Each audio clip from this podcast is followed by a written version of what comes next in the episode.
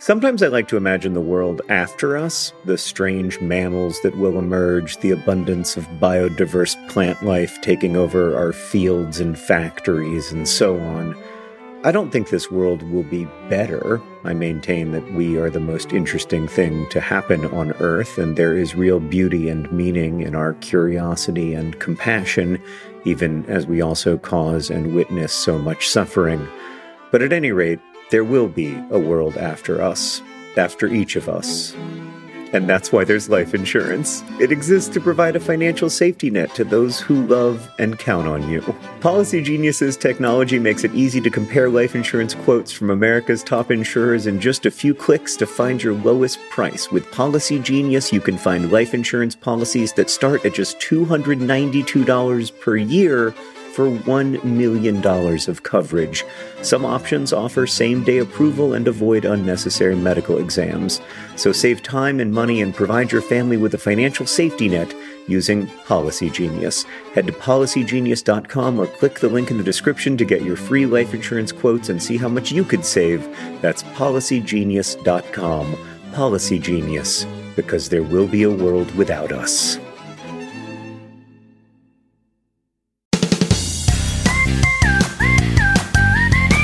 And welcome to Dear Hank and John.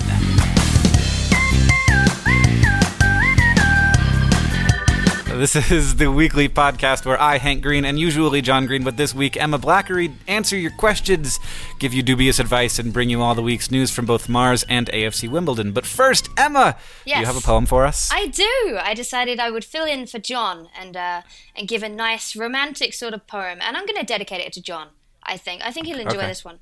Um, okay, are you ready? yes. Okay. Daniel, my brother, you are older than me. Do you still feel the pain of the scars that won't heal? Your eyes have died, but you see more than I. Daniel, you're a star in the face of the sky. Thank you, Emma. I'm glad this is becoming a tradition. As as long as John is gone, all of the poems will be Bernie Taupin lyrics, exactly. the man who wrote almost all of Elton John songs. Uh, thanks to Maureen Johnson for starting off that tradition, and thank you, Emma, for for continuing it. You're Uh, welcome. It's a legacy now. so, for everyone who doesn't know, Emma Blackery is a YouTuber and a musician, and uh, you, you're something of an advice giver yourself. So, I'm excited to welcome you on the show. Tell us about yourself. Um, okay, geez. Um, I always hate that question. So tell us more I about know. yourself. How could you? Uh-huh. Um, basically, I, I started making YouTube videos in 2012. I originally started because I wanted to be a musician and post my own awful uh, self made music videos, which was just me standing in front of a tripod singing, um, which is why I call my channel Emma Blackery. And um, then I started reading Fifty Shades of Grey online when it was released, thinking, hey, everyone's reading Twilight, I'm going to read Fifty Shades of Grey. And um, after they nearly sued me, um, for doing that, for reading all Yeah, of it, is- copyright infringement, and slagging off the book. Um, I decided to start doing more like comedy vlogs and stuff, and that's kind of taken over my channel now. So it's kind of like my channel is a mixture of music slash comedy slash not reading copyrighted books. Well, the funny thing about reading copyrighted books is it's only okay if you're slagging off on it, to use your phrase that I do not actually know the meaning Oh of. Oh yeah, sorry. That's a, that's a that's that's a UK thing. We have lots No. and lots of slang, but slagging off basically just means you're talking bad about it. Trash talking, I believe you would say, which Yes, sounds so that- weird in a, within a British accent. You know, trash talking. Are you Well, it's like me saying me? it's like me saying slagging off. that sounds really stupid. Yeah.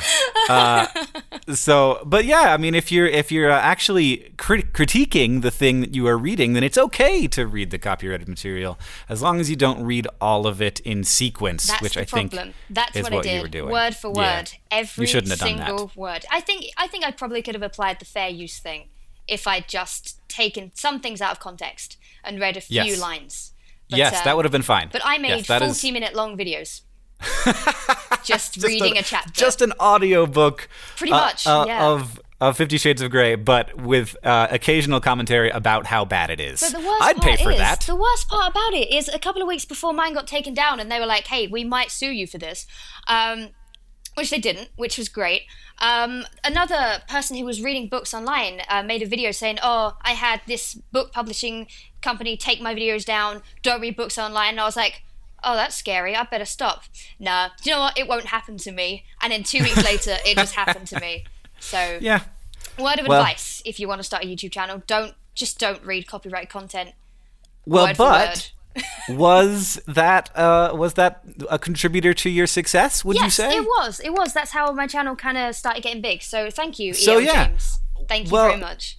in that case, then the, the, the thing that you should say is do do illegal uh, uh, things that might get you sued, but stop once you get big. Yes. Which is really like that's the whole story of how YouTube got big. YouTube used to just be like Family Guy clips and Daily Show. Oh, I remember those days. stolen. Yeah, when Yeah. it was all just TV shows before copyright was even a thing. Like, well, copyright was always a thing, but I mean, like content ID and stuff where things just get taken down now and audio gets taken out. You know, I remember those days. Oh, that's like ten years ago now, wasn't it? It's ten years, Yeah. ten year anniversary this year. Yeah, Oh. and if I I feel like if YouTube hadn't had those days of just like uh, being a really great repository of stolen TV stuff, it would never have gotten as popular as it did. Yeah, I think you're probably right on that because a lot of people just wanted to access quick, you know, quick clips. And uh, yeah, because I mean, the first video was a guy at the zoo, the uh, the creator of YouTube, wasn't it? Yeah, So yeah, one of the just, creators. Yeah. if it was just that, or people talking on No one- webcams in black and white for ten years, I guess it wouldn't have taken off. No, I suppose you're right. That's weird. Basically, break the law, kids. It's gonna as be long fine. yeah As when long as long as as you you're small enough to get away with it and then as soon as you're as soon as you're starting to get on people's radar run away and hide and then pretend like that never happened and that's really you know uh, the story of many YouTubers, not necessarily with copyrighted content, but with doing things that are slightly maybe you know the little little Dubious, hacks yeah. and tweaks and dubious is a good good word for it. Thanks. Um, yeah, I like using yeah. that word. It's my word of the week. I have, The, uh, I have a word you- of the week that I never share with anybody. I just I have it? an Really? inner monologue sort of podcast going on in my head all the time. Yeah. Dubious is my word of the week. It's not even a good. joke. It's, No, I believe you. Yeah. yeah, it's just believable, isn't it? Oh, jeez. You're going to have a lot of opportunities to use the word dubious, I think, today, uh, just because you're going to have a lot of opportunities to use a lot of words. Because this is Dear Hank and John. Indeed, Uh, it is. what's- Or Emma and Hank this week, right? Yeah, well, I mean, as long I as if that's the way you want to say it. Yeah. Just wait until I can write a book and promote it around the world. And then I won't be available, and then it'll just be Dear Hank and Hank. Oh, and then no! you're in trouble. Oh, God. I'd love to see that. I would. T- it'd be awful nice if I could borrow Wheezy Waiter's cloning machine and, and do an episode of Dear Hank and Hank because, uh, you know, sometimes it's hard to get people on the phone. Uh, everybody's busy, but I'm not when That's I'm true. not busy. But Yeah, I mean, so I would say that there's a lot of people that say, oh, you know, there's there's enough, you know, one Emma Blackery's enough, or or one John Green's enough. But I genuinely think the world could do with more Hank Greens. Honestly. Oh, thank that you. sounds like I'm just, you know, complimenting you and just trying to make you blush, but genuinely, I think if it was a world full of Hanks, if if you were to replace every other living being on this planet, I think it would probably be quite a fun place. I'd get sick of your voice, but I think I yeah, I think it'd be super boring. it'd just be, Uh, you know, things about Mars all the time, wouldn't it? It would It'd be a lot just- of things about Mars. I think probably yeah. I, I I think that yeah. Well, the problem is that uh, all the Hanks would want to send humanity to Mars, but none of them would want to go. Yeah, I because can imagine that would uh, inhibit Yeah. the process quite a bit. Because there'd just be a lot of vomiting on the way. And, You sure you wouldn't go? You sure? Like Oh, this whole one-way not. ticket thing that they're, No, that they're doing God, right now. especially not with a one-way ticket. I'm not much on the risking of my own life in any circumstance, and, and a Mars mission would be very dangerous. One, two, uh, I get motion sick very easily, and, and so weightlessness is sort of not not an option for me. And three, uh, I just I like like I live in Montana. Like I, if I wanted like a really exciting, high stakes life, I'd move to a big city, but I don't. I like laid back. I like normal things and normal friends and normal life and doing the normal human American things. Can I just say, if you want a life where you're just climbing big red rocks in really dry desert, just go to Utah. Just Oh go yeah, to Utah. we got we got was- some pretty Mars-like places Yeah, in that America. was tough. I went to a place called uh, Bryce Canyon, which I didn't even know existed. Oh, it's beautiful. And um, yeah, it was absolutely gorgeous. Like I genuinely preferred it to the Grand Canyon, which a lot of people were really shocked by. But um, we had uh, a horseback ride down the canyon, and it was the scariest thing because the twists and turns were so sharp, and these horses didn't know what they were doing. Mine was a mule, so I mean, it wasn't doing a very good job of being a horse, you know. Um, No. But it was scary, but it was so beautiful there you know, if, so if you're into the whole red rock kind of thing, but you're you're kind of afraid of space travel and death by alien, just just go to Bryce Canyon. Just go to Utah. there's a little tiny town called Moab, which was absolutely beautiful. Oh my god, Moab is not a tiny town. It's well, no, it's not. But I mean, what we saw of Oh. it was tiny. Yeah, Okay. okay. It was, I could walk. I walked to the end of it and back. It was. It Ah, was yeah, It was, okay. It wasn't like it's not like the tiniest town, but it's walkable. I, I live in Montana where a tiny town has like eight people. Oh, okay. Well, we don't we don't really have those kind of towns. We call them well, we say that we say they're villages, I guess, but we don't really have like really small towns anymore. Not that know Yeah, there's not enough space for that in, in your country. Well, that's the thing. Actually, before we go on, you'd be very surprised because um, I don't, you've you've flown to England before, and you've probably looked down, and you the amount of green that we do have in our country, like Yeah. only apparently only ten percent of our like land is inhabited. Seriously, Well, that's a green. Hugely high percentage on, on the on the global Well, scale. exactly. Like, I don't know if that's actually the specific figure, but I, I know that it's a very small amount. And like uh, our politicians will have you believe, oh, there's no room for any more people. We shouldn't have any more immigrants come in because we haven't got the room. but it's more a case of The we- room? yeah, Yeah. they genuinely say that. But the truth is, Where are we, you gonna put them? Exactly. But the truth is, I guess we don't have the money to build houses. I guess that's what they're trying to say. right. But they Or- sort of build yeah. this sort of they build this vision of like the island being so heavy that it sinks. You know, that's, that's what they Can't add any more people. Exactly. One more person and we're going down, boys. We can't have it anymore, you know. But um no, but a lot of it is just it's just green. You know. Yeah, yeah. You got a you got a beautiful country. It's just uh, it's just you know, it's, rainy. much smaller and with far more people than uh per Yeah. per per unit of space. Yeah, like it's a lot more compressed. America. You know. Yeah. It's like drinking squash rather than just juice. It's it's tough. Uh, you don't know what squash is, do you? I do not. Oh, cordial. Have you heard of cordial? Nope, that's un- unfamiliar as well. Um, it's like really, really concentrated juice that you water down. oh, we call that concentrate. Oh well, we we don't call it concentrate. you got a whole There you go. whole new word for this it. This whole podcast is just me translate. Well, you translating what I'm saying well, you translating what you're saying. Uh, to you. yeah, to By saying, what does this mean? I don't know. You're supposed No. to be telling me. you know. oh, well, thank you for educating me. Yeah. Do you want to hear some questions? Yeah, that's that's kind of why I'm here. Just talking about my own country. Jeez. Yes. Send me some questions. All right. Our first question uh, is from Alpha, who asks Dear Hank and Emma, this is mostly for Emma. Last year, I started a channel for music, but I have been inactive for about a year now. Now I'm willing to come back, but I can't find the motivation. Emma inspired me a lot these past few days as she's been watching your videos. And I want to know what keeps her inspired in making music videos and writing music. I need your sage advice. Oh. Okay. What Um, keeps you well, at inspired? First, at first, I was quite confused because you said in the last few days. I was like, I haven't done anything in the last few days.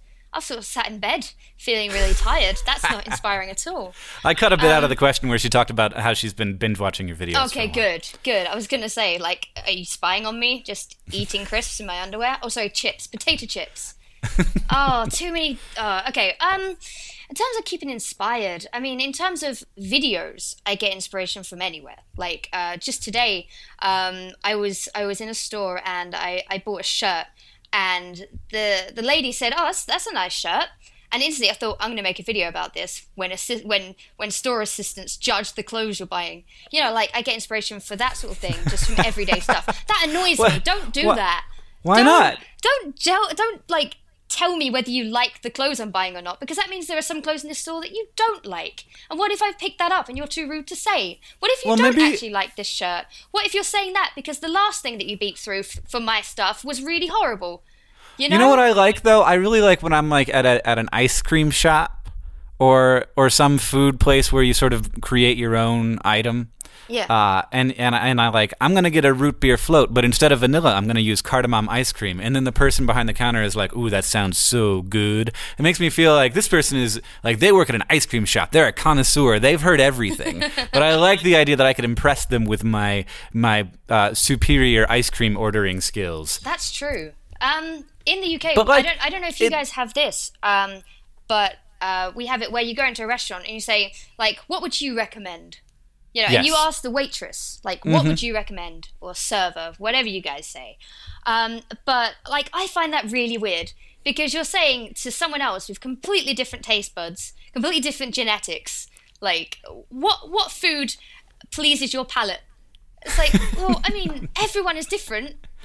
know? Well, but this this is a person who is a has more expertise than you do. They work at the restaurant. They've seen the things prepared. They've theoretically tried a lot of the different dishes. Oh, I, yeah, I, I, totally get that, but I just find that really, really weird because what if it's someone? Because I've had it before where they say, "Oh, well, I really like this, and it's topped with almonds and nuts," and I'm just like, "Well, I hate nuts."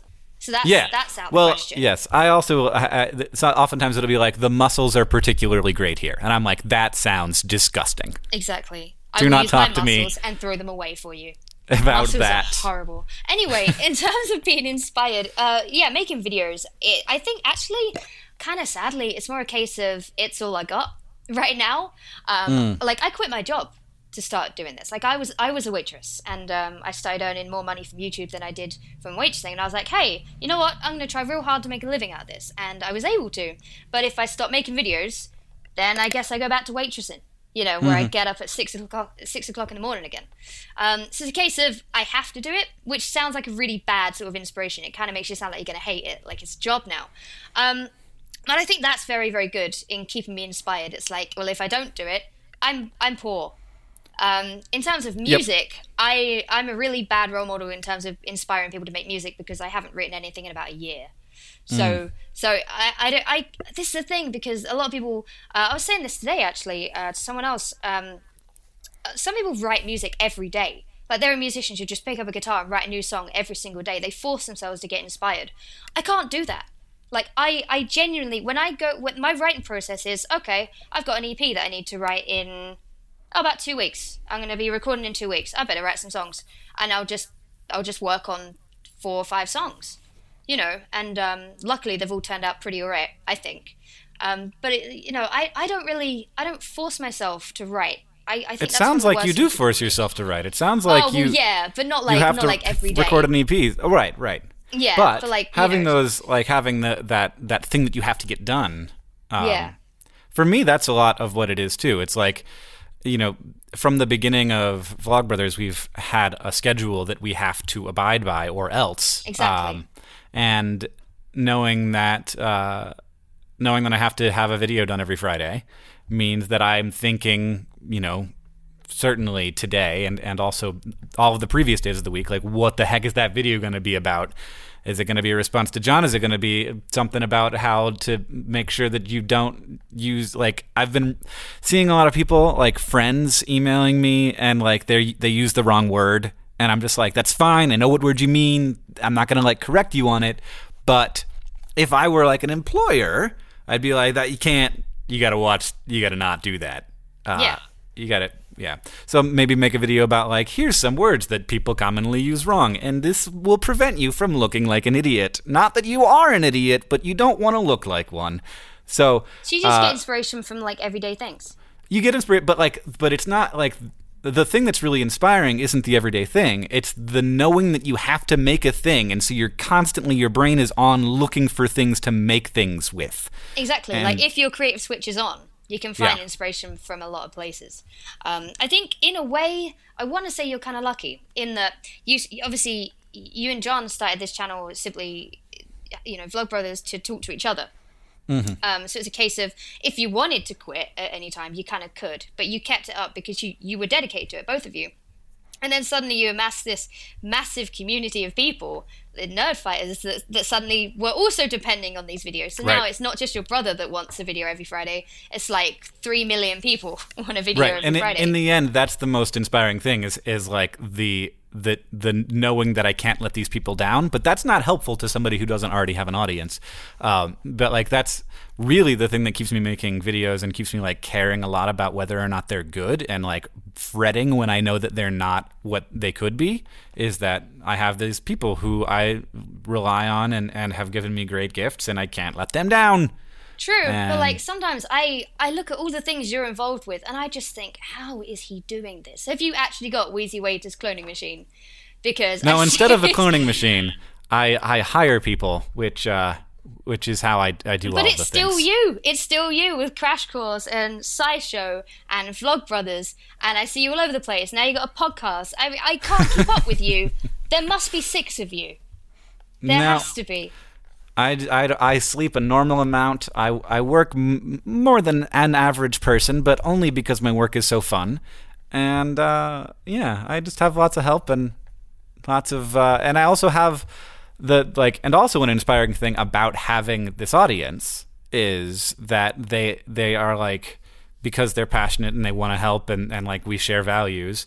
Uh, if I have a new idea, a new thing, they're likely to come and check it out and at least see if they like it. And if they don't, they might go away. But if they do, they might become new loyal podcast listeners. And uh, and and sometimes just the fact that you can do something, it feels like you since you can, you should, and, and you kind of have an obligation to. Because especially if uh, other people want to do that thing and uh, and, and and like you have an easy path to it and, and i sometimes feel like a jerk if i'm like well i could but like i don't have time yeah, exactly. to fulfill this thing that is the a dream of millions of people. Like the problem with me though is that I I often get really spontaneous. I'll go through phases where like I'm gonna make this channel. This is a genius idea. I'm gonna make Oh, this. yeah. I'm gonna be dedicated to it. And then like a month later, I will just be like, oh, I haven't uploaded on there for three weeks. You know, I'm oh, I'm Oh, yeah. really awful at just making really rash decisions. Like I don't plan things out. I just do them. Um, Yep. Which I am working on. It's it's all about self improvement. You know, you you got to be a better human every day. Um, that's kind of one of my sayings. But yeah, I always I always get really excited about projects. I'm like, yeah, I'm gonna film. And like when I um when I came up with my second channel, uh, which is like a lifestyle beauty kind of thing, I filmed like 20 videos in advance. I was like, see, now now I'm ahead. Now I can keep doing this. And now I haven't uploaded on there in about three weeks. So. Yeah. It I is a case that's- of like being inspired is hard. I think. Yeah. You know, I think it's hard to keep yourself motivated, but um, I would say at first, I don't know because I don't know if it's better to apply pressure to yourself, as in, you know, you have to have this done, like you and John do, or whether it's easier to not apply pressure to yourself and go, I'm going to take it slow, I'm going to do it at my own pace, which is kind of what I do. Um, but I think it's it depends on what works for you, really. I mean, I think we we both work in very different ways, but Right. you know, we both get our content up. Yeah, that's true. I, I mean, I think that the for me, forcing yourself to do something, even if nobody's watching, is great because I, I think no matter what, if you're creating, you're improving yourself. You're like you're you're being empathetic. You're thinking about what other people think w- would think about your content. You're creating stuff that you think is good. You're getting better at creating. You're getting better at thinking critically. Like all that stuff is uh, is is part of the making process. No matter what you're making, if you're making a a, a a business or a painting or a video blog. Um, it's it's all about like th- these are very it's a very complicated exercise, and no matter whether you know you're doing it just for yourself or you're doing it for an audience, it's always a kind of self improvement. So. I try to think of it that way, even when I'm making something that I know that somebody's never going to see. I'm like, well, at least I'm doing this thing that uh, that's helping me understand myself better and helping me understand the world better. Yeah, like I think no matter what it is, no matter who sees it, if it has a positive outcome, whether it's for you or whether it's just for like you and a friend or like, you know, if no one's going to see it and it just makes you feel better, then do it. If it's only got a positive thing, then there's no there's no reason why you shouldn't do it. And there's, I mean, it's almost like because there's now this this this very sort of terrifying internet thing where anybody's creation, if it's uh, clever, funny enough, can get you know a million notes on Tumblr. That it's almost not worth it to make something that's not going to get a million notes on Tumblr. But that's, of course, a fallacy. I Um, think it, I think it's a trap that a lot of YouTubers Yeah. fall into. Like a lot of YouTubers fall into. I mean, I've fallen into this trap where you think I'm going to make this video because it's going to go viral, and it's the worst way of thinking. It's completely, completely poisonous. When you you choose a topic, you think, oh, that's that's going to get a lot of views because that's the worst thing you can do.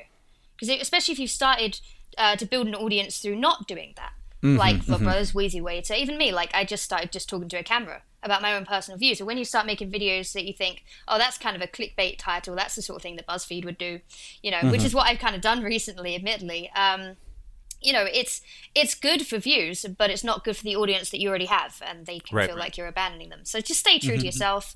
And at the end of the day, I would say, in terms of be, you know, inspire being inspired to make music and videos, just make them for yourself. And I always say that make videos that you would enjoy watching, and eventually the people that enjoy your stuff will find you. You know, if Ah. YouTube works. yeah, as long as as long as all the parts don't break. Uh, do you want to do you want to give us another question? Sure, I'll read the next one. Uh, this one is from Ellen, and she says, I'm in America with school for the first time. I'm from the UK, and I tried a corn dog for the first time yesterday. And I understand now why you like them so much, Hank. I'm not really sure if John likes them too. I just wanted to ask if you could only ever eat one food again, what would it be? My answer is definitely not corn dogs. I think they're the worst thing on the planet. You've had a corn dog. So that's a controversial. I have, yeah, I had one at Disney. It was a, it was literally a, a hot dog fried, just deep fried in batter. It Yes, was the weirdest correct. thing, and it didn't work. I just thought it was awful. I cannot understand how you feel the way you feel. I, I, I understand how what I, what I mean is I understand how people can like them because they've got Okay. that kind of satisfying crunch, the texture.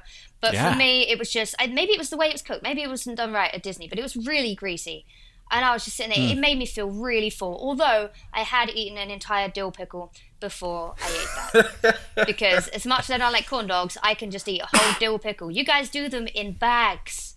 We don't have that in America, Yeah. in the UK. You guys do like bagged pickles. It's the best thing. They take the mick out of, um, you know, they make fun of um, uh, Canadians having bad mi- bagged milk, but Yeah. you guys have bagged pickles, and I think that's the best invention.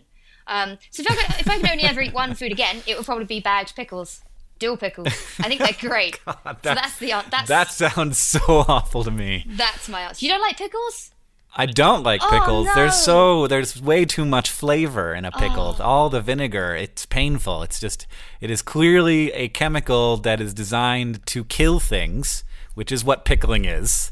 And uh, and so I, I don't I don't know why one would pour a bunch of uh, you know dilute acetic acid solution into their stomachs. I only found out like about a year ago that a pickle is just a cucumber.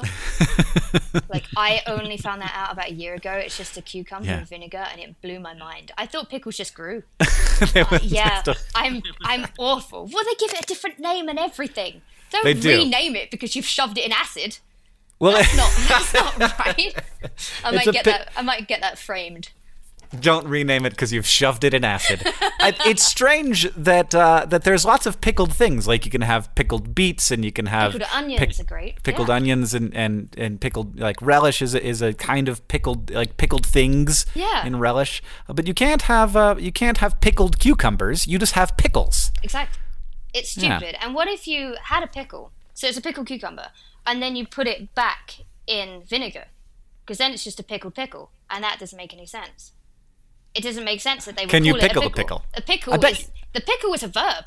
You can't do that. You know, they change it from a verb to a noun. That's not right.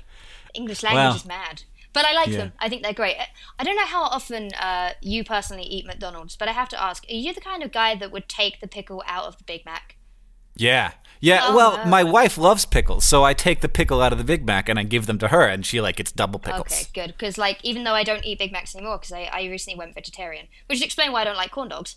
Um, I'm I'm the person. Well, I used to be the person that everyone would just you know they'd just take out the pickle and just throw it at me. Although we call them gherkins over here, so That's a good thing. name. See, that's better. G H E R K I N. Gherkin.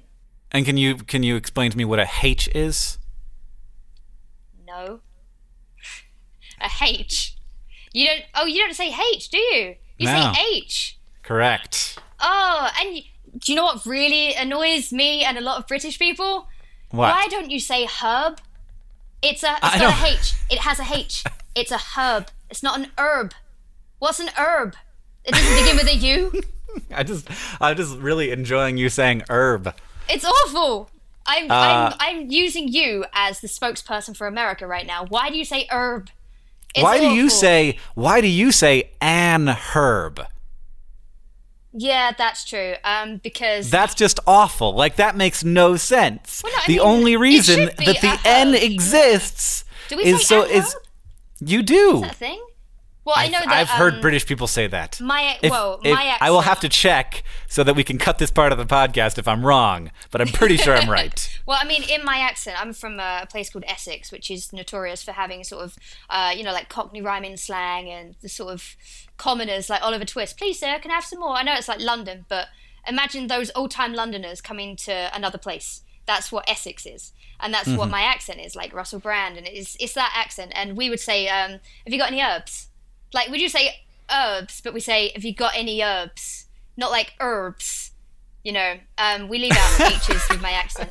And uh, you are not uh, convincing me that that's different because I of course guess you say it differently because you have an accent, but you don't use the H You in herb either. You so have an ha, accent. we everyone has an accent. all right, happy July right. Fourth. You came from Uh, us. I don't so know. to- We we are not taught that history. You know that, right? I never learned anything to do with Independence Day in history. Oh, I'm so sorry. I guess you guys still feel bad about it. You're like ashamed of losing a war. July the 4th is pretty much the day where all Americans are really loud and the British just go really, really quiet. Really quiet. You just We've don't see us totally- on Twitter that day. You know, like that's so separate. Like um, the July Fourth is so separate from the idea of independence from the UK. Uh, we never think of independence from Britain. We think of independence just like we are independent, we are free, and mostly we're thinking about. Uh, mostly just thinking about our, ourselves, and and in no way do we consider uh, America's context, like the broader context of America in in global society. In fact, July Fourth is the day on which you want to do that the least, because if you do that, then it get kind of complicated, and you're like, is America great? It's done a lot of good and bad things. Yeah. But you don't want to feel that way. You want to be like. Boom! That thing exploded! Give me a hot dog! Exactly. I mean, otherwise you get in a war of whatever the tea thing was about, and then you got the smallpox thing. Or, like I said, we're not taught any of it at all. Yeah. It's just not. Well, that's fine. You got you. Well, we're not taught anything about all of your wonderful kings and, and your and your Cromwells Oh, and really? your. See, no, we don't know anything. About that. That and World War Two. Skip over World War One. Well, it kind of comes up, but not that often. It comes up when you're like 13, 14. It's like a lot of people died at the end. Hitler. It was bad. Yeah, World War One. Bad idea. Don't do that again. Okay. Uh, or just do it again immediately. Yeah, Either just way. a couple years later with another guy who served in World War One, so has Yep. the expertise. Smart move. Yeah. Yep. You know. All right, we're we're good at we're good at chatting. We're good at chatting. I haven't answered the question. I would probably eat. I don't know what would I eat. I No, probably not. No, I think I like I would have to. I, I would want something that would have enough nutritional content for me to not die of a of a vitamin deficiency. I would recommend if, if it was a single piece of food and you wanted to live forever, I would probably recommend a tomato. Ooh, I don't like them. I mean, oh, I Oh, like I will them. Leave this podcast. I don't. I like Oh, them. I just I couldn't eat them like by myself, by themselves every I day. eat them by themselves as a snack all the time. All right, Sarah asks, Dear Hank and John, I'm in my first year of med school and I failed chemistry, which means that I have to do it next year and will delay my career. I have always been a good student, so this is the worst thing that has ever happened to me, and I feel like a complete failure. Do you have any tips on dealing with screwing up? Yeah, it's happened now. So, so that's Yeah, It. It's- life that's, didn't end. That's it. Like you can't go back. And I, I hate when people say like, you know, if you could do things differently, what would you do? And then they say, oh well, I wouldn't do anything differently because it's meant to be this way. Because even though I believe in fate, and I, I honestly do believe everything is meant to happen for a reason, which you may disagree with, being a scientific kind of guy. But um, I think when it comes to screwing up, you have to say to yourself, at the time, I did my best, and it didn't go the way I planned. And now, instead of dwelling on the past, I have to find a way of working around it. Um, if, if it's put you behind a year, that year is going to give you a lot more experience in life. Um, it, you might even just you might have some life changing things happen in the next year, you know, and you might find that you you're actually a lot more well equipped to do the next year. You know, Yeah. in the year that it's it's taking you to get back on track. But I think Yeah. when it comes to if you wake up if you wake up every day and feel bad about every mistake you've made, you're just not want to you're just not going to want to get out of bed. And uh, I think that's a very bad way of, of living if you just live in regret all the time. Completely agree. I m- actually majored in chemistry, and the first my first semester of chemistry, I did very poorly.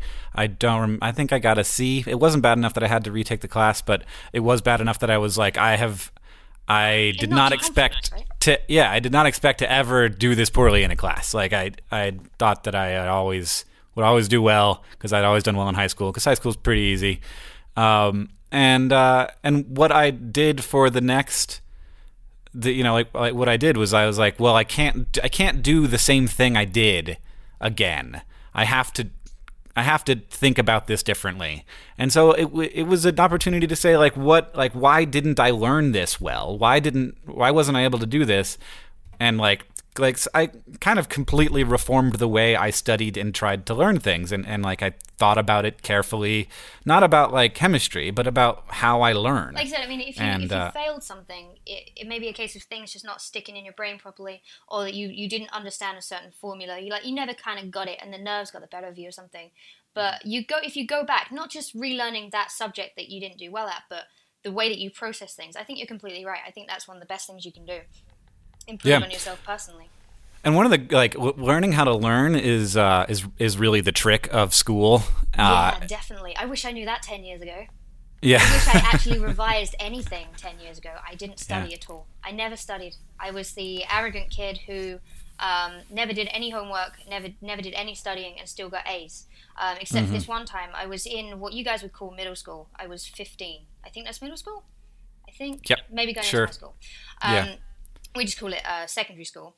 But um, I I got into f- I, I started studying physics. It was a subject you could take at middle school, and uh, in the first lesson, he our teacher made us take a pop quiz, and I, I went in there thinking, yeah, I, I've done really well in science so far. I've got this. I like physics. Physics is cool, and I got an E, which was the lowest you could get because he refused to fail. so I I remember just getting it back like the next lesson, and I just I stayed behind after class and cried my eyes out because it was such a slap in the face. Mm-hmm. Not like not in an offended way, but it, was- it was like reality hit me hard that I'm clearly not good at this. As I thought I, I thought I would just waltz in there and do well and come out going, yeah, that was easy. But I I sat behind with my teacher. I said, you know, I'm really upset. What did I do wrong? And he was like, first off, you need to just you need to calm down. Crying is not going to give you an A. And that kind of that advice just sort of brought me through the next year. I worked super hard. I actually did the homework for that class. I was lucky because my teacher actually made it interesting. I actually really, really enjoyed studying physics with him. Um, although it's really, really, really easy physics. You know, we didn't even learn many formulas or anything. It was just uh, Chernobyl mostly for the whole year. um, but um, at the end of it, um, when I took uh, GCSEs, I don't know what you guys would call them, um, your end of middle school exams, um, Yeah. I got an A in physics. So I went from having an E at the end. No, I got an A star, which is the which is like A plus. Um, so I got like the highest mark you could get because I, I applied myself and I had a teacher who's who was really supportive. So I would also say like if, if you feel as though you've let yourself down in terms of chemistry, go back to your, your tutor and just have a chat with them and say I, I feel really knocked back. My confidence is completely gone. You know what can I do? And see if they gi- can give you extra classes. I don't know obviously how the American school system works, but if there's a way of like staying behind and you know having revision sessions, you know studying, then I, I'd be all for that as well. yeah absolutely I talk a lot. Wow. you can really go Wow. Jeez. Yeah. Sorry. I feel like you. Uh, I feel like you kind of remembered a, a great deal about your your childhood there. Uh, that maybe you hadn't thought about in a Well, while. I mean, yeah, it was like eight years ago, but um, yeah, like he was he was a good teacher, but um, yeah, I feel that this is probably gonna be the longest podcast ever. Have fun editing this. Yeah, indeed. Uh, Cat Cat asks, "Dear wait, Hank and wait, oh, wait, wait. what what my what? turn. It was my Okay, turn. fine. And fine. you missed a question, Oh, you're right. I did. which is really important. So you were reading the right question, but you skipped me. Oh, right, right. What's it like being a vlog brother, huh? Um, Andrew asks, Dear Hank and Emma, or Dear Emma and Hank, if Eugene something, Cernan? Kernan? Cernan. You know who that is. I don't. Um, if that dude had left a bacon sandwich on the moon in 1971, number one, would the bacon sandwich still be safe enough to eat? And number two, given the chance, would either of you eat said bacon sandwich? I don't know about the first one, but the second one's kind of easy. I'm vegetarian, so no. Unless it was corn bacon, in which case, I think life is too short to not eat a moon sandwich. I would say if, if an astronaut came up to me and went, hey, we found this on the moon, do you want to eat it? You'd be an idiot to say no. You know? All right, I, I I will I will venture a guess on number one, which is that it would still be safe to eat. You reckon? Yeah, They do I, have oxygen in space, just a little, like not just tiny oh, tiny bit. Uh, bits. yeah, I, it's I been think that 44 years. it's been a long time. Uh, but what the the question really isn't it, has it degraded or oxidized, which would not make it unsafe. It would just make it less tasty, which it definitely would be less That's true, tasty. actually. Yeah, it's about. it wouldn't make it it's unsafe though because it, it even if it had bacteria on it, it would probably be sterilized by um, the the temperature uh, fluctuations. It would be very hot and then very cold because like the sides of the moon one faces the sun. It, like you the know, it'll, get it'll get yeah. didn't know that. Oh yeah, the the, the surface of the moon gets gets hot I'm on a because it's in the sun. Space, it's dude. in, I did not do any revision. That's fine. Um, and uh, and then uh, and it would be sort of it would be bombarded by the rays of the sun, which would also sterilize it. So it would be safe to eat. Uh, I'm pretty sure, and. And, unless I'm missing some way that bacon could decay into something dangerous. Do you think Uh, light rays can sterilize bacon sandwiches? I don't know. I mean, it's just Oh yeah. and- Oh, but like it's like there's a bunch of yeah So it's UV. Well, sterilize it or completely destroy it. Surely. Yeah. So what would happen is like the high energy UV radiation of the sun would uh, would sterilize and break down the sandwich. Like the like if you if just like sort of a bacon sandwich were sitting sitting in space, the thing that would eventually degrade it would just be being bombarded by the radiation, like solar radiation. Oh, I thought you were going to say if it just got hit by like tiny little asteroids. That actually would be a thing. Like it, eventually, it would probably be hit by enough tiny little asteroids that it would break apart. Uh, That that, that's so a good cool. point. Just imagine Yeah. a sandwich floating in space and this tiny little rock just hitting it, and like the bacon flying out in slow motion. Yeah. That's that's that is a beautiful beautiful image. I have Um, never understood how space worked, ever. Like, w- would a sandwich even move? Would it break apart? How do things even move in space? There's no, there's nothing up there. How? I mean, it's also completely dark. How would you see if anything's happening? You know, if Well, a it's- tree fell it's in the not- forest, would the bacon sandwich move? Who knows? I should be on SciShow. I'd be great. So Uh, I, w- I wouldn't be giving answers. I'd just be doing hypothetical questions and then bug myself out like this. We, if you want to just send us SciShow questions for us to answer, and uh, like have an Emma Blackery segment of like, how do things even move in space? I don't understand how space works. Then I would be happy to answer those questions for I you. I genuinely did consider um, being a president of space so that I could get a question. Oh. I don't know what the question was, but now that this is uh, now that this is official, there is definitely going to be an Emma Blackery segment on every SciShow from now on. It's confirmed by Hank Green himself. All right, it's done. Uh, and given the chance, would I eat the bacon sandwich? Um, I would first want to do science on the bacon sandwich. I don't know Oh, what kind of science I'd want to do, There's no time for science. given it's a the bacon sandwich. I mean, if you're going to bring it back to Earth, it started to degrade. You know, that bacon has started to warm up since it got back in the rocket ship, rocket Yeah. ship, spaceship. I don't know. I I just watch kids TV. You know, it's going to start degrading. It's going to start getting gross. You have to eat it pretty quick. I did food hygiene courses when I was a waitress, and you've only got a few hours before that meat gets nasty. So right, you don't have time yeah. to probe it unless you're going to like freeze it with that liquid. maybe yeah, you know, I'll. I'll eat half the bacon sandwich and leave the other half to That do to do science on. But Yeah, put science as the priority. Right? but I Not think if given the opportunity, you have to eat a space sandwich. Thank you. It's a moon sandwich, but thank you. I'm glad you agree. Okay, you better ask the next question. All right, Kat asks, dear Hank and Emma, how are you feeling about Google Google Plus these days? Uh, they, they, they. Uh, we went on a date, and they, they didn't, they didn't call me back. Uh, they, I think they swiped left or something. I don't know. Um, Google Plus don't hate me, which is good. So you Really? have that here. Yeah, they don't.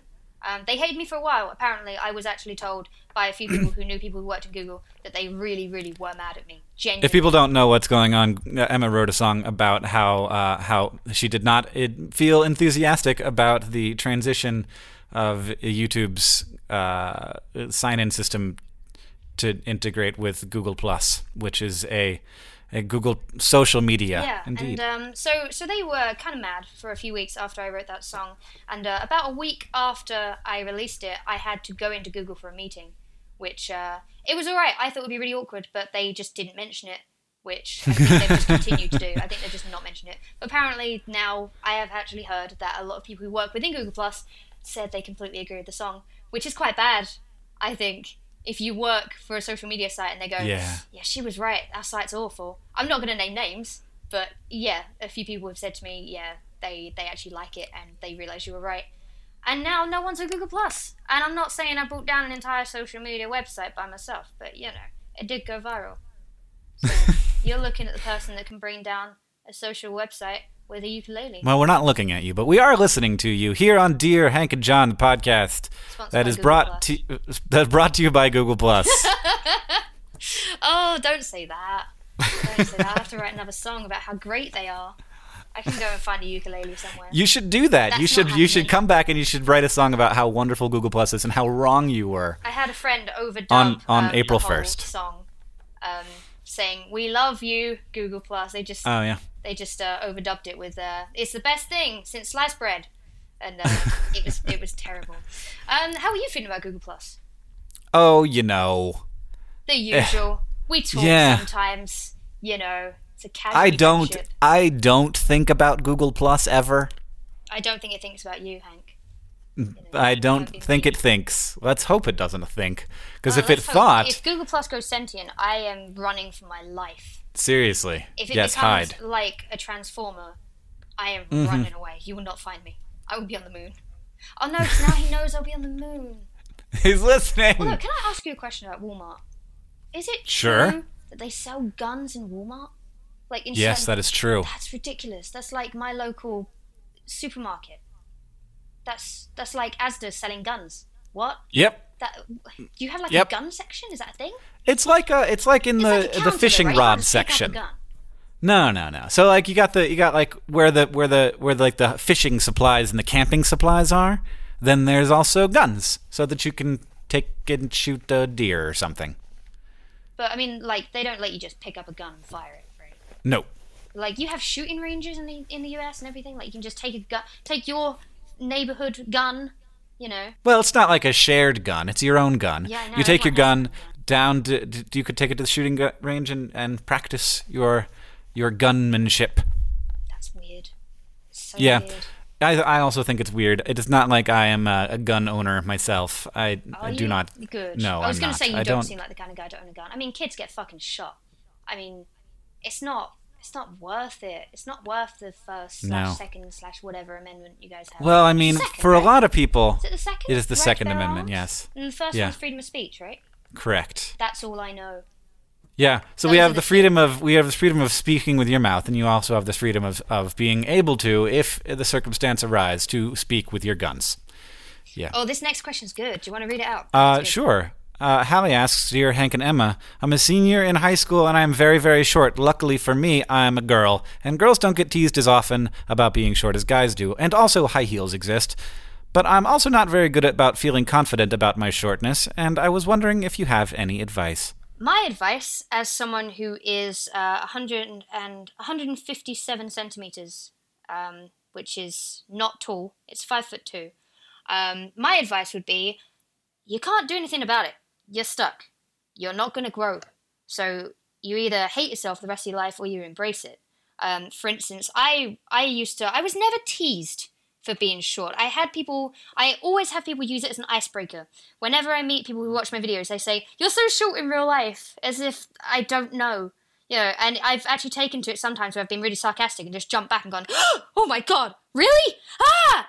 Oh my god, everyone's so tall! And just freaking out, you know, in sarcastic ways just to make them feel really awkward about it. But now I'm just like, well, you know, people are just gonna try and use an icebreaker. But in terms of like being teased, I was never I was I was never teased about it, um, but I I started seeing it in a positive light. For instance, if you're short, you are the last person to know when it's raining, and you are the last person that's going to get really drenched in um, in heavy rain.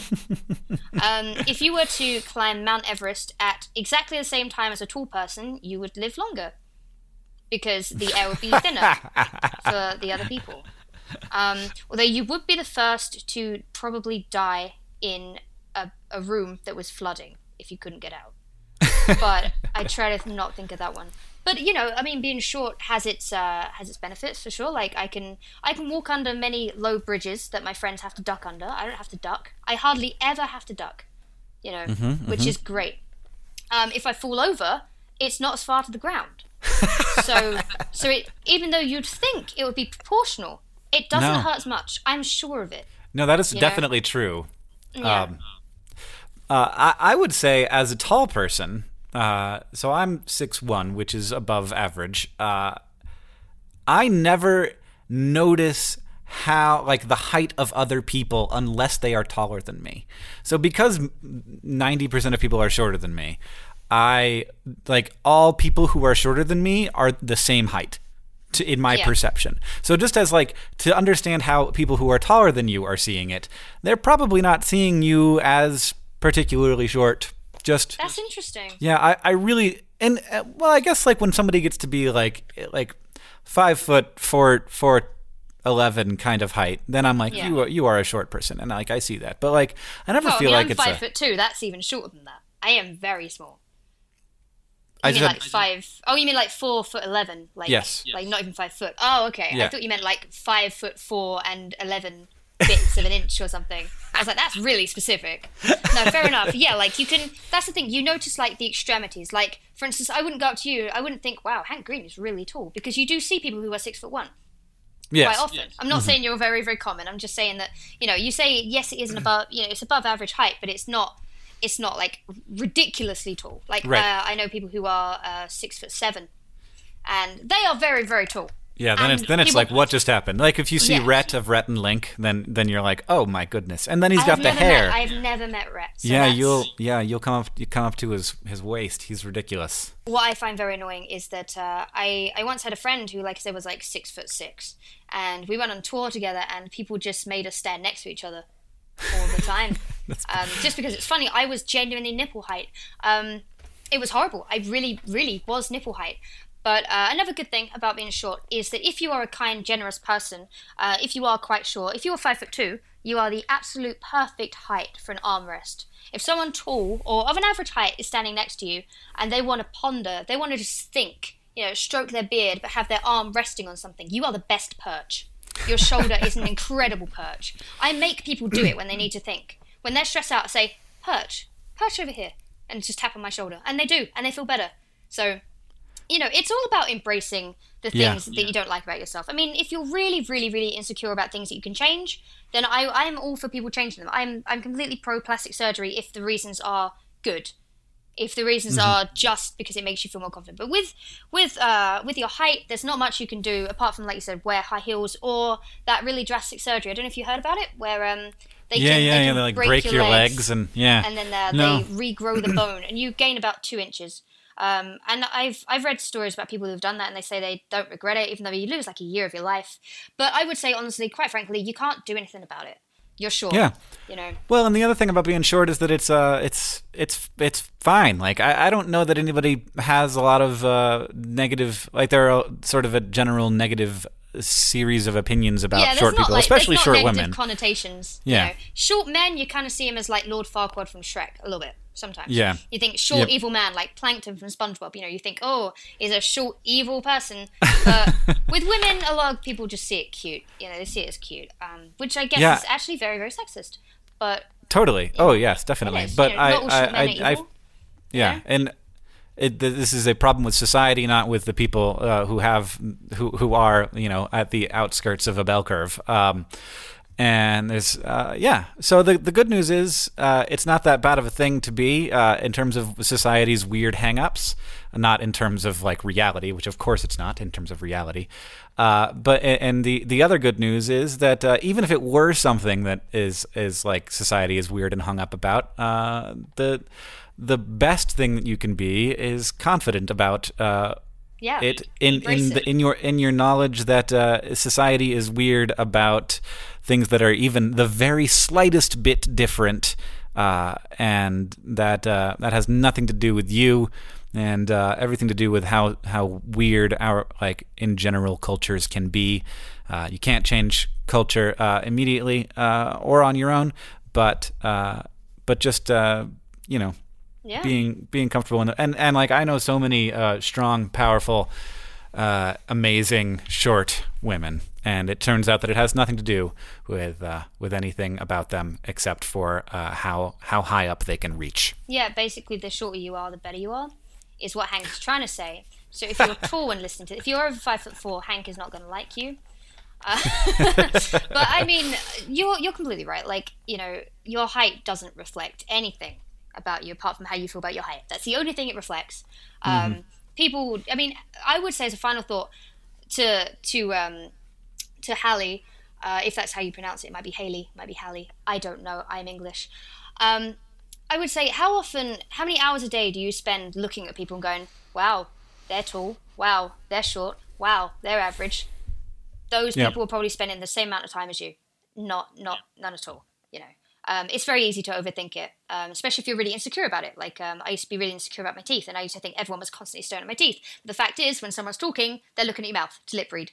Um, Mm-hmm. You know, but you, you do get very self conscious, but it's about overcoming it and embracing it. I'm totally fine with being short now. I mean, you may, Hallie, you might be shorter than me, but it's it's a case of you have to find the positives in it. Otherwise, it's just going to completely weigh you down, or get your legs broken.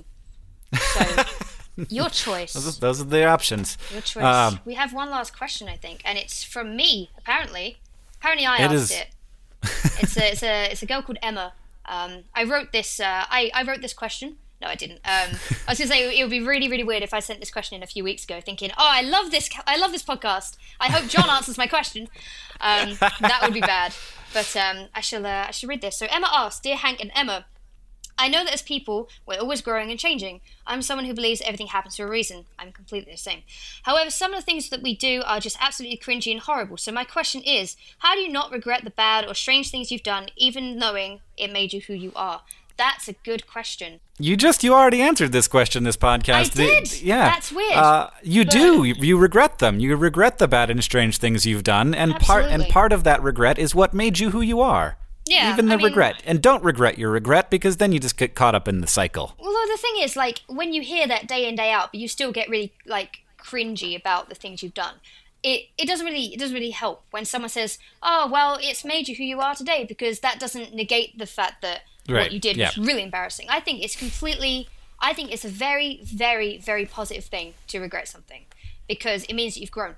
It means Mm-hmm. you've changed. It means that you going back in time, you wouldn't do that thing. Therefore, you are a better person. Um, as I said earlier in the podcast, my main motto in life is to be a better person every day. Improve on yourself every single day. And looking back at things that you've done, thinking, "Oh, why did I do that?" That means that you wouldn't make those mistakes again. And it's good Yeah. because if you if you said to yourself, "Oh, I don't regret anything I've done," then in a way you're almost being foolish. In a way that you're thinking, "Oh well, it was meant to be that way," you know, and you you're leaving the door open to thinking that you might do it again you know, um, like with my music, um, I don't want to keep, you know, I'm not trying to promote my own music, which you can buy on iTunes. This uh, this podcast is sponsored by my EPs. Um, but I would, I look back at my old uh, music and some of the songs, I'm like, oh, that song is so boring, or oh, Yeah. that song is so simple. Because like uh, the first single that I have released on on YouTube, I loved the song at the time. I thought it was so catchy, but now listen to it, I was like, oh, this is so awful. The lyrics are so bad, but I don't see that as a bad thing. I see the song as bad, but I see it as good that I'm now looking at it as an improved person, saying that clearly I have got better at writing if I find this bad. You know, Yeah, I mean, regret serves an, a purpose uh, in us, and it it's a thing that uh, is unpleasant, but it triggers the analysis of our previous actions that led to negative outcomes, and that analysis is good up to a point. You know, over analyzing that, getting caught up into it, and and and never leaving it behind is uh, is a, is you know a, a kind of disorder uh, but you know in general uh, regret and and considering and like those those like cringy feelings of like oh god i did that thing uh, it it's about giving you an opportunity to think about you know the the actions you have taken that have led to negative outcomes and why they led to those negative outcomes. Uh, so don't get caught up too much in regretting things but don't not regret them.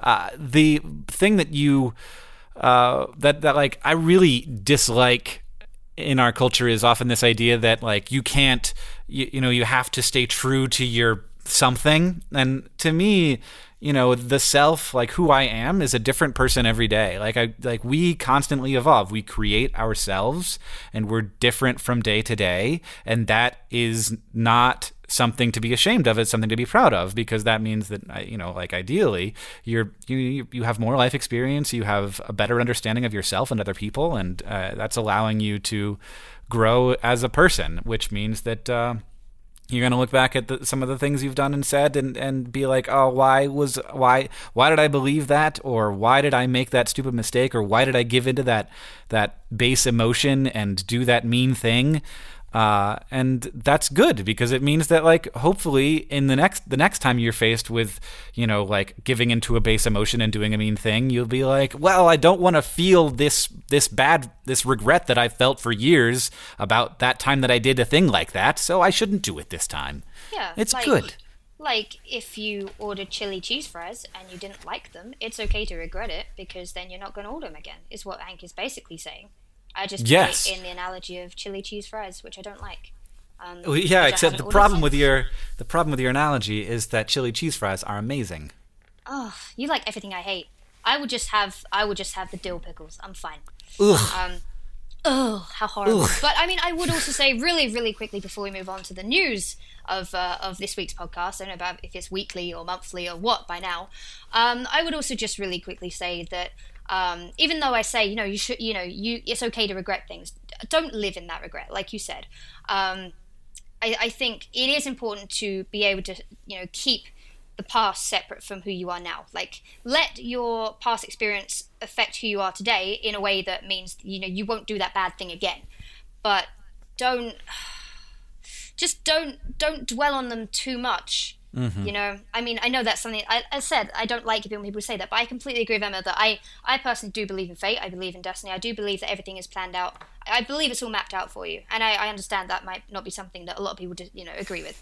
um, but that's that's the belief that I have, and it keeps me going. I try not to preach about it but um but if it's it's a case of you have to be able to say that was then and this is now it's it's going to keep coming back to haunt you but over time like you do get less cringy about things you don't in the instance of like if you've done something embarrassing a week ago that cringe burn is still going to be there like your cheeks are still going to go deep red from doing something and that's good because that means in the space of a week you regret doing something um but over time like i don't regret things that i did years ago because i don't even remember doing them you know, I don't remember. I don't remember any of the things I said to ex-boyfriends or anything. Like a lot of cringiness and embarrassment is short term. I think that's very important to remember.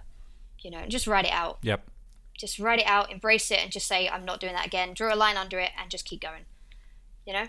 Yeah, absolutely. This episode of Dear Hank and John is brought to you by ZocDoc. Look, there are, I think it's fair to say, some imperfections in the American healthcare system, but there are ways that it actually has recently gotten easier. I don't compromise on a lot of things, but I do not love feeling like I can't find the right doctor for me. And I've gotten very lucky that I have found some good doctors for me. When it comes to your health, there shouldn't be compromise. Don't go back to that one doctor who uses your appointment to catch up on the latest headlines slash their family group chat slash their crossword puzzles just because they're available right now or they happen to take your insurance. Instead, like you, do, you don't have to keep going back to a doctor who you don't like. You can check out ZocDoc, a place where you can find and book doctors who make you feel comfortable, who listen to you, who prioritize your health and you can search by location, availability, and insurance type. So literally no compromises. Because with ZocDoc, you've got more options than you think. ZocDoc is a free app and website where you can search and compare highly rated in-network doctors near you and instantly book appointments with them online. Once you find the doc you want, you can book them immediately. No more phone calls and waiting on hold with a receptionist. We don't have time for this anymore. And these doctors all have verified reviews from actual real patients booking appointments with tens of thousands of top rated, patient reviewed, credible doctors and specialists. The typical wait time to see a doctor booked on ZocDoc is between 24 and 72 hours. That's it. You can even sometimes score same day appointments. Go to ZocDoc.com slash and download the ZocDoc app for free.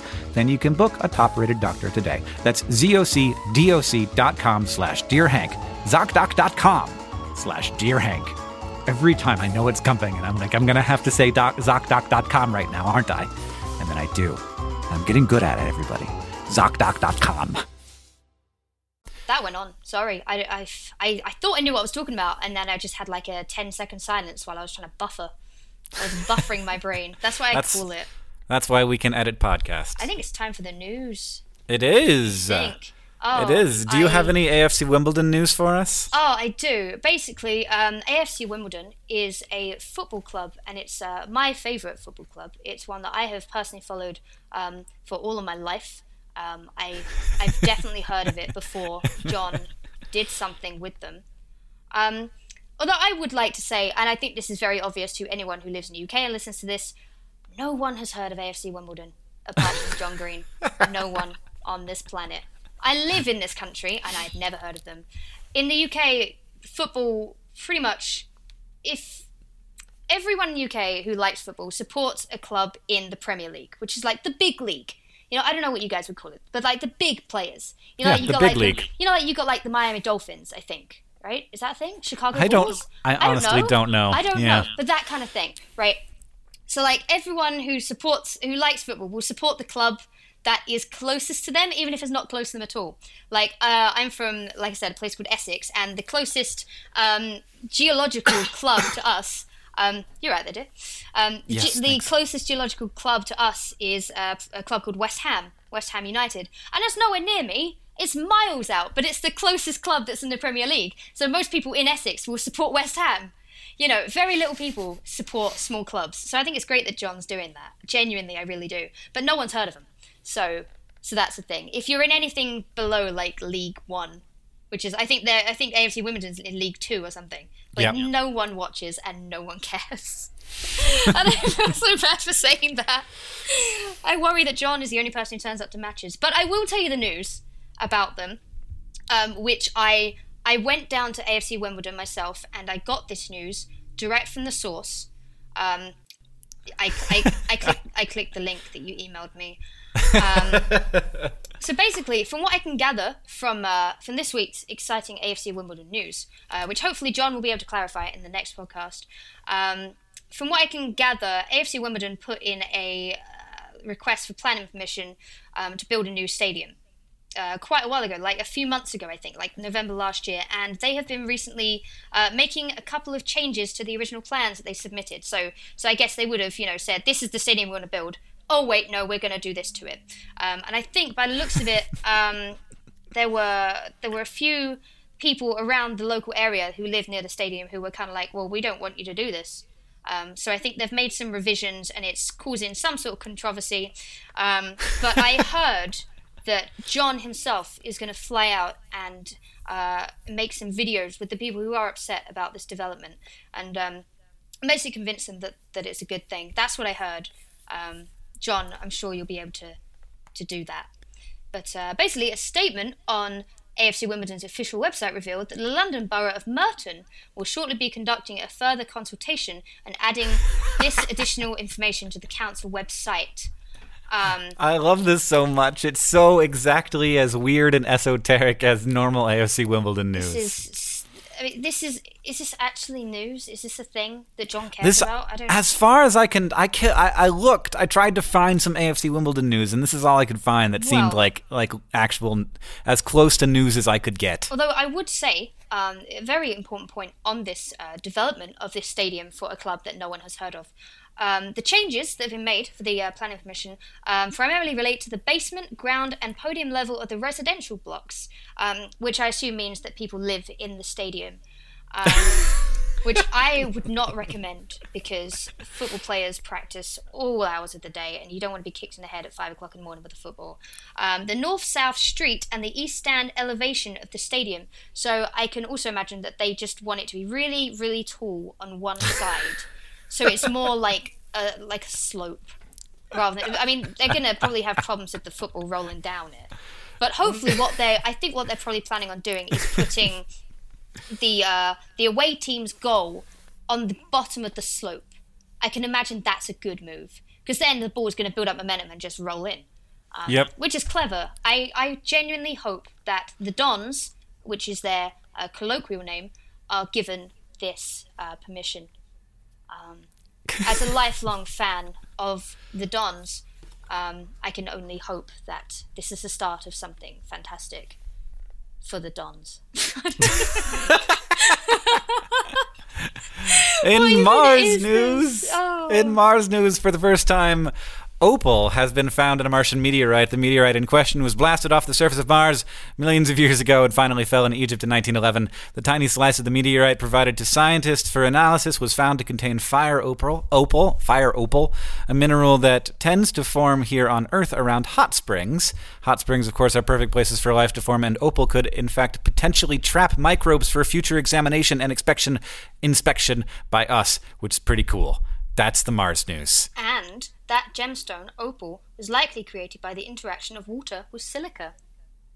That's I that's, googled yeah. Mars really Good. quickly. Good job. yeah, it's a that's- planet near us, um, which is kind of hot and dry. It's basically a planet of Utah, It's not. It's colder. but it looks hot. It's red, Yeah, that's that's not but it hasn't got any water on it. So how? correct. But if it hasn't got any water, it must have gone somewhere. Because they said that there was once proof of like that there used to be water. on There's Mars, ice right? on Mars. Yeah, Uh, right? there's So there's on- ice Mars, underneath so the surface of Mars, and there's ice at the poles. Which yeah. kind of which kind of makes you think, okay, well the water's evaporated because it's hot. So how no, it froze. It's frozen. water? It's frozen on the frozen on the planet. It's still But there. It's Mars frozen. Mars is sand. It looks Well, like Utah. Yeah, it's both below the surface. Because on the surface, do you want to know? Do you want to know the answer do to your question? I okay. This saves you doing Uh, a slideshow on it. The uh, so Mars does not have a magnetic field the way that Earth does. So Earth has a molten core uh, or a molten mantle and a solid Yeah, core, we- and, we and the, the the core middle. spins around and it creates a magnetic field which deflects uh, a, a lot of high energy solar particles. Uh, so that we Oh, that's are safer cool. So like we have Earth. like a barrier yes. that's just like no, go away, evil particles. And I'm Yes, guessing we Mars also have a higher, a much higher gravity. We're like three times more gravity here on Earth than they have they than Mars has. Uh, I don't know who they are. The uh, No so those two those two factors combined, uh, the fact that Mars does not have uh, a magnetic field because it does not have a liquid mantle, uh, What and kind of mantle does it have? it's solid, just just solid all the way through. Mars is, I think. Actually, we're not sure about this. We know that Mars doesn't have a magnetic field, but we're not sure whether or not there is still some molten bits of, of Mars because the actually the, the most recent eruptions of the of the volcanoes of Mars were not that long ago, No, no, no, no, no, speaking. no. See, no, What? this is where you're What? totally wrong. If it's a solid core, how do they have liquid magma? Huh? I could answer that. I should go work at NASA. There's got to be liquid stuff in there if you've got a volcano with stuff spurting out of it. Well, the the volcano hasn't been active in in, in a few million years, but uh, and I, I'm not sure how long it. I'm not sure how long it was. Why don't we drill in into it? Okay, if we can like, if we can slingshot Philae onto a comet, why can't we drill into Mars? Well, maybe someday we will be able to. Well, why can't we now, Hank? It's Why haven't you done this, Hank? I haven't finished explaining to you why there's no water on the surface of Mars. Alright, fine, fine. Explain. Um, so that those two things combined, uh, when because there is no magnetic field, and because the uh, because the gravity isn't as as significant, um, solar wind can actually actually like blows the atmosphere regularly, like knocks the the atmosphere off the planet and into interstellar space. So there's a very thin atmosphere on Mars. It's very low pressure. So any water on the surface of Mars would, uh, even if it were ice, in a lot of cases, uh, would immediately sublimate. So go straight from the liquid form to the gas form, Oh, and then be in the atmosphere, and then get knocked off by the solar wind. So all of the first layers of Mars Martian dust is dry, but we found that below the first few layers, where the atmosphere isn't interacting with it as much, uh, there actually is quite a lot of ice. But right now it's like a sauna. it's very cold sauna with absolutely no water vapor I because it's all been knocked Just- into just space. Take a water bottle and just enjoy yourself. Get a tan. I think it sounds great. I might go if you're too scared to go, Hank, because it's you're too scared. I would go. I'll go to Mars. Whatever. all right. It's fine. Well, I don't know. I, mean, the I hope that you do. is probably kind of bad. Um, it would be internet would be a problem on Mars. You'd have to bring it with you. Okay, that's a problem. I don't know how to set up servers. Another quick question about Mars. You say it has no magnetic field. Could Yes. we resurrect life on Mars if we just made a spinning ring of magnets and spun it round real quick? The planet. Uh, it would help. Uh, We I don't think that life would. we just took lots uh, of fridge magnets, stuck them together, wrapped Mm-hmm. it around Mars. Like slightly bigger than Mars, bigger circumference, because then it can actually go around it like a Saturn ring. Yeah, and we just spun it round somehow. Mm-hmm. Like if we just like flew a comet into it, because we can control comets now. Um, I just decided. Um, would that help? Because I mean, then it could knock all that radiation, and then maybe in a few million years, grass could grow, and then we could have nice sheep on ours, and it'd be nice. That is, I mean, one of the big concerns uh, in the world of how do we travel to Mars is the radiation because uh, it is not a safe place for humans to exist on the surface of. So, possibly, if we went to Mars, we would certainly have to have radiation-proof structures and and even maybe build.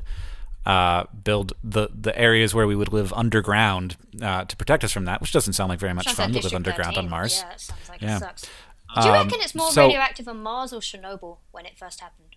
You know, I don't. That's I the don't. only thing I well, when it first happened, I mean, if you're talking about like right in the in the basement of Chernobyl, where like the That's probably the, worse. the bad stuff was, that's definitely worse. But you know, around Chernobyl, I'm not sure if now Mars is more radioactive than, than the surroundings of Chernobyl. I, I You- the Chernobyl exclusion zone, as they call it, the area where you can't go because it's still radioactive. Yeah, where that Geiger counter thing ticks a lot. Um, Mm-hmm. See, I know a lot. I can physics. Um, Tick tick tick tick. The other thing is, you you said you know they're sending people to to, to Mars, right? On a mission. No. No, you, you said they were sending people to. There is a thing. They're sending people to Mars. Ah, Right? I don't Yeah, know. like, that's the there's there's there's this uh, there's this basically a private organization that says they want to, Yeah. but they But don't I have heard en- there are enough money to do it. applying to do it. Yes. But you just said that you'd pretty much fry to a crisp. So why would Right. they do that? That's stupid. Uh, well, I mean, if why you are have people stupid? sorry, if you have radiation shielding, you could you could make it. I, I think that part of the the deal with that mission is that it's a one way trip, and they they expect the first people to go to Mars to also be the first people to die on Mars, which is not how the government would do it. Uh, and also not how I would do it, and also not how I think we should do it. they should put a So- dog on there first, like like the Russians did that Sputnik thing. Send a dog. L- first. If the dog, Yeah. if oh that one, I thought it was the Sputnik. I don't know. If they send a dog and the dog lives, then we go. Or possibly That send sounds- a multitude of dogs first. That's not just. And then I- a horse. Well, what I Grow like is the idea of just puppies, just Mars oh, puppies. Oh no, deep I think fried people would. puppies. No, crispy puppies. That's sad. That's Well, maybe thing. we'll genetic we'll, ge- we'll genetically engineer the puppies so that they'll live safely and happily on the surface of Mars. That'd be and great. then we'll go there in in you know 30 years time and it'll just be covered in small dogs. It'll be great. Another real thing. You said Mars is cold. Correct. But Mars radiation is definitely cold. warms you up and crisps you. So Nah. yeah, radiation. It can. Like, uh, if you're not used a microwave, it warms things So up. it- and if you different. never held your phone to your ear for five minutes, it's hot. So like, surely they cancel each other out. It's like having a really long phone call, like this one, right? This, This whole long- podcast is me just asking you why Mars is, and why Mars does. Yep. Who but Mars yeah, are? we should we should uh, we should do a new podcast. It's called Who Mars Are. Yeah, I want to do Hank it. and Emma. I like and where it. you just you just ask me questions about Mars and I get increasingly exasperated. Oh, oh, oh! I had a question, a genuine question that's not just really stupid. Do you remember I said Okay. it to you on Twitter? I said, I don't. If they exiled the club members of AFC Wimbledon to Mars, who would be more mad, you or John? I I wouldn't be mad at all. Really? Because the first people to colonize Mars would be a relevant sports team, not leading scientists. You know, I mean, I mean, John would be pretty mad if all of the football players for AFC Wimbledon were exiled to Mars. They would have had to do something real bad, but, but I, I just don't know who would be more mad. You know, I think John. I think John would really, really be very angry that AFC Wimbledon lost their uh, lost their team, and I, I would just be sort of happy just- that you just sit anybody, like any it. old person, as long as they're given the proper equipment, can can oh no, can no, do no, no, some they're, good they're, they're science. sent in their they're sent in their football kits. Oh, it's just the football. Yeah, I mean, I would, I would be. I would be upset. I would, I actually, you're right. I might be more upset, and I think that a lot of people would be very, very upset at just sort of the the unnecessary expense of such an exile. Yeah, but I'm asking you who would be more upset. You or John? See know. what I mean? Because you'd be upset for the sake of humanity, for the kick in the face to science about it not being done properly, the you know the lack of li- you know the the loss of life, and then you know not being able to. They're not scientists, so they can't report their findings. They're just the first humans on Mars are just there for no reason. You'd be pretty mad. I think you'd Yeah, be mad. I'd be pretty mad. I'd be pretty but mad. John would lose his entire football team. So, so that's, that's, a, that's a tough question. I suppose John. I suppose John would be more mad. Because I mean, how how mad can you really get? Yeah, we'd have to have him here to answer that question. We'd ha- we'd have to compare our levels of anger. Yeah, I hope John addresses this. I hope really I hope so as well. Sweet. I think that's important. That's the news section, plus all of my questions about Mars. I could have probably Googled it, really, but you were here, and I watched SciShow, and I like your voice, so I thought it would be easier just to ask you. I didn't have Definitely. yeah, I didn't have No. to pay for my own SciShow episode. I just got you Absolute- right here. I win. Sweet. Oh, thank you, Emma, for for guest hosting this episode of Dear Hank and John, and thank you all to the people who are listening. Uh, we hope that it was enjoyable. Yeah, it was good. And um, if you'd like to support um, SciShow, then you can go to uh, patreon.com for SciShow. And I'm just used to that outro on everything you do. I'm sorry. I can't help it. And if you want to keep getting smarter with us, There you, can go. go to youtube.com slash the and one. I like that one. Oh, I heard it in real life. That's definitely Ah. clipped on the mic, but that was me genuinely freaking out that I heard you say that. I'm going to ask you to do that at VidCon. Are you at VidCon? Are you at VidCon? Yeah. I'm going to ask you to there. do that. I'm going to ask you to film it. That's so good. Sorry. Oh, God. Um, Uh, yeah, you might want to just do the intro, the outro for this because I don't even know the difference in an intro and outro. Apparently. Oh, All I'm so happy now. Our theme music is by Gunnarolla. The podcast is edited by Nicholas Jenkins, who's a big Emma Blackery fan, I'll add. You say hi to Nick for us. Hey Nick, how's it going? Sorry, If I'm you so have- happy. if you have any questions happy. for us, you can send those questions to hankandjohn at gmail.com. And as we say in our hometown, don't, forget, to be awesome. awesome.